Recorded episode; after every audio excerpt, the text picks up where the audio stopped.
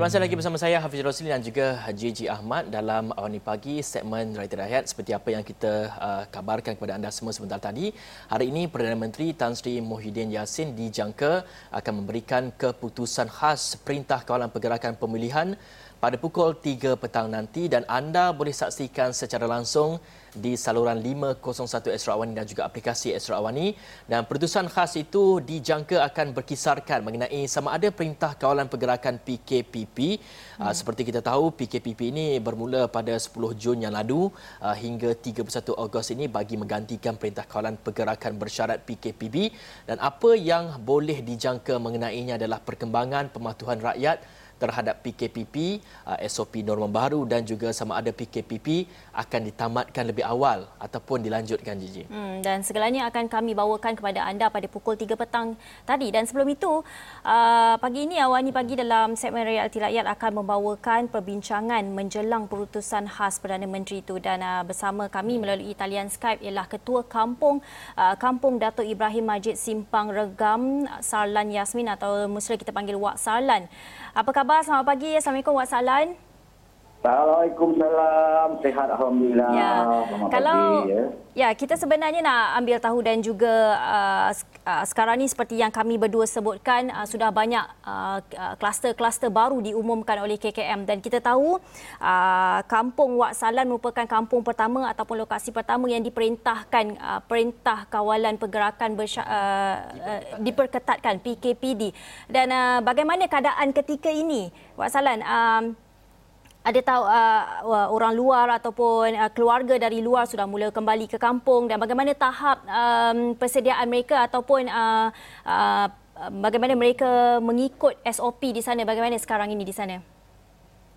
Uh, keadaan SOP di kampung tempat saya ini semuanya semuanya ikut apa arahan yang telah dikeluarkan oleh pemerintah dan apa tu nama apa tu kegiatan orang kampung semua dalam keadaan baik semua penambahan pesakit pun tak tak ada yang sembuh pun semua dah balik semua daripada hospital dah buat macam biasalah buat kerja macam biasa uh, tapi kawalan pergerakan dan penjarakan tu memang kita tetap patuhilah apa arahan-arahan yang tetap di, telah dikeluarkan oleh kerajaan. Uh, jadi itulah kehidupan di kampung dah normal dah macam biasa dah sekarang ni macam di kebun-kebun, di ladang-ladang apa ni, di warung-warung kopi ke apa kan nampaknya memang semuanya dah dah dah macam biasa macam sebelum PKP tapi cuma kawalan tu agak terbatas sikit lah. Hmm. Apa tu pergerakan agak terbatas sikit lah. Begitulah keadaan tempat saya ni. Baik dan untuk sebenarnya uh, kita punya perbincangan bersama dengan Wak Salan Yasmin ini yang juga merupakan ketua kampung uh, Datuk Ibrahim Majid Simpang Renggam ini uh, bukanlah kita sudah pun menjangka ada kawasan-kawasan akan di diklasifikasikan sebagai PKPD dan sebagainya. Namun kita ingin mengambil pengajaran daripada apa yang telah pun penduduk kampung dan juga masyarakat di kampung itu dari segi mengadaptasi kepada norma baru dan sebagainya. Dan ini adalah penting pada ketika ini kerana kita melihat kepada jumlah kes yang semakin meningkat jadi uh, pematuhan kepada SOP itu adalah penting dan uh, Wak Salan juga boleh berkongsikan mengenai bagaimana pengalaman beliau uh, berhadapan dengan uh, ataupun berada dalam kawasan PKPD ini dan bagaimana menyesuaikan diri dan juga beradaptasi kepada norma baru itu. Dan terus kepada perbincangan kita uh, Wak Salan, kalau kita lihat ketika uh, PKPD di kampung Datuk Ibrahim Majid dan Esro Awani juga ada membuat liputan dan terdapat banyak isu seperti kekurangan bekalan harian, ada uh, pampers anak tidak cukup dan sebagainya, ubat-ubatan dan sebagainya. Hmm. Apakah persediaan persediaan yang boleh dilakukan oleh orang ramai dan bukan kita nak mencetuskan pembelian panik sebenarnya uh, tetapi persediaan awal yang boleh dilakukan. Persediaan awal kita memang tak menjangka bahawa kawasan kita akan dapat perintah PKPD uh, tapi sebenarnya bila dua hari tiga hari memang keadaannya tu agak kelang kabut dengan keadaan barang-barang tak ada, pampers, ubat-ubat ataupun susu yang mereka merukan tu memang tak ada. Tapi dalam masa dua hari atau tiga hari kita je kan, apa tu pihak berkuasa memang terus menghantar, menghubungi, menghubungi saya apa keperluan orang kampung.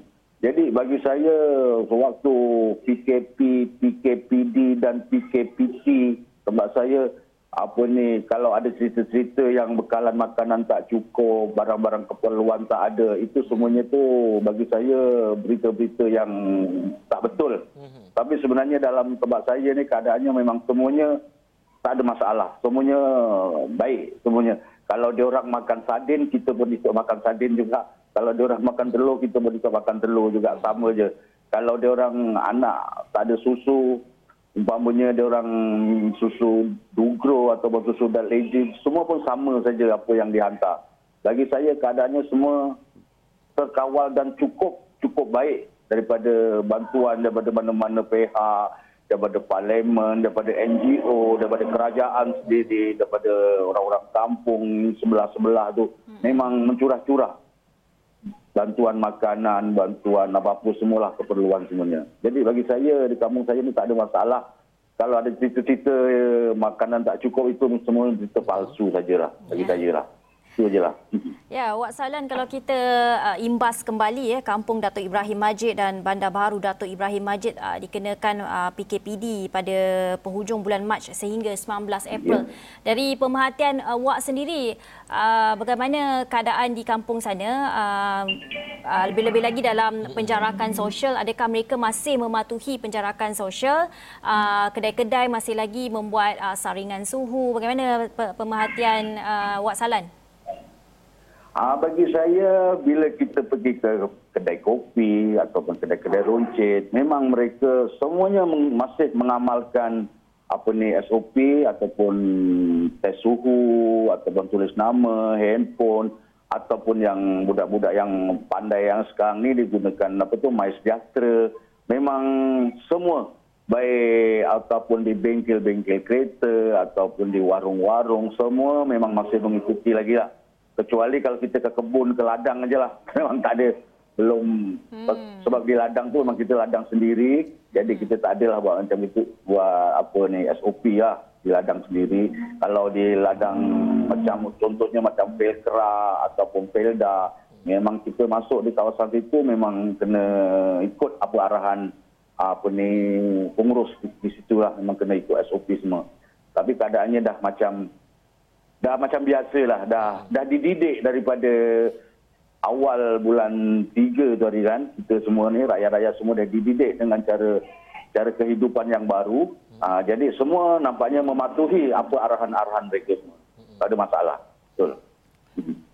Baik Wak, uh, kita tahu uh, sejak PKPD uh, berlangsung ataupun uh, dikuatkuasakan uh, di kampung uh, Datuk Majid ini sendiri, bagaimana agaknya uh, pengalaman yang Wak ada ini, Wak dapat menasihatkan kepada orang ramai di luar sana supaya uh, terus menjaga penjarakan sosial, terus mematuhi SOP dan sebagainya supaya tidak ada kawasan-kawasan di seluruh Malaysia ataupun uh, certain kawasan uh, di beberapa certain kawasan di uh, Malaysia ini uh, dikuatkuasakan dengan PKPD kerana berlaku kenaikan kes dan sebagainya?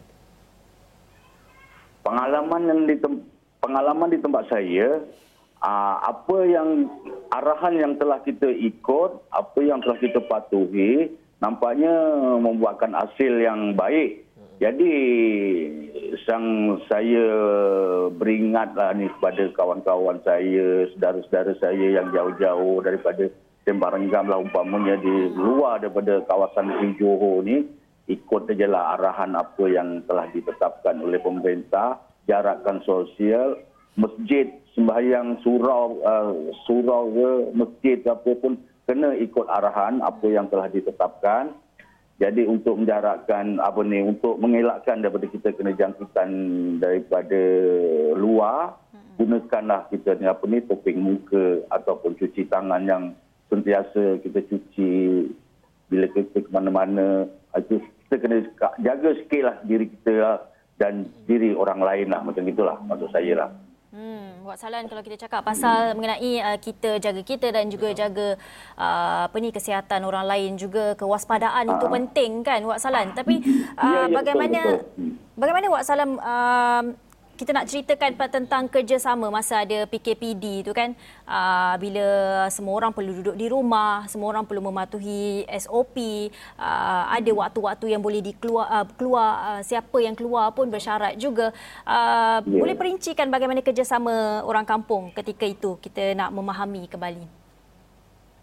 Dalam pada masa itu kita memang ada terima arahan daripada pihak ATM uh, dia akan pasang drone tu setiap hari dan setiap setiap waktu dia akan beritahu pada penduduk-penduduk kat sini.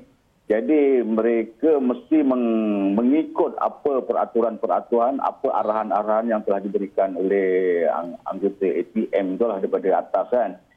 Jadi dalam keadaan itu saya pun tak jemu jugalah beri pandangan pada mereka uh, ikutlah arahan supaya kita ni cepat cepat berkeadaan yang sedia macam berkeadaan macam asal lah saya cakap itu kan. Jadi kalau kita tak ikut arahan apa yang telah dia beri, kemungkinan kita akan menghadapi apa ni masalah yang lebih teruk lagi saya cakap macam itulah. Jadi mereka pun akur. Jadi kalau kita arahkan dia jangan keluar rumah, mereka pun tidak berani keluar rumah betul. Hmm bila mereka apa ni keperluan barang-barang tu tak ada ke apa dia akan hantar WhatsApp kepada saya dan saya akan uruskan kepada Jabatan Kebajikan Masyarakat ataupun apa-apalah okay, badan-badan yang baik. sini baik. yang bertanggungjawab untuk menghantar-hantar makanan tu semua tu.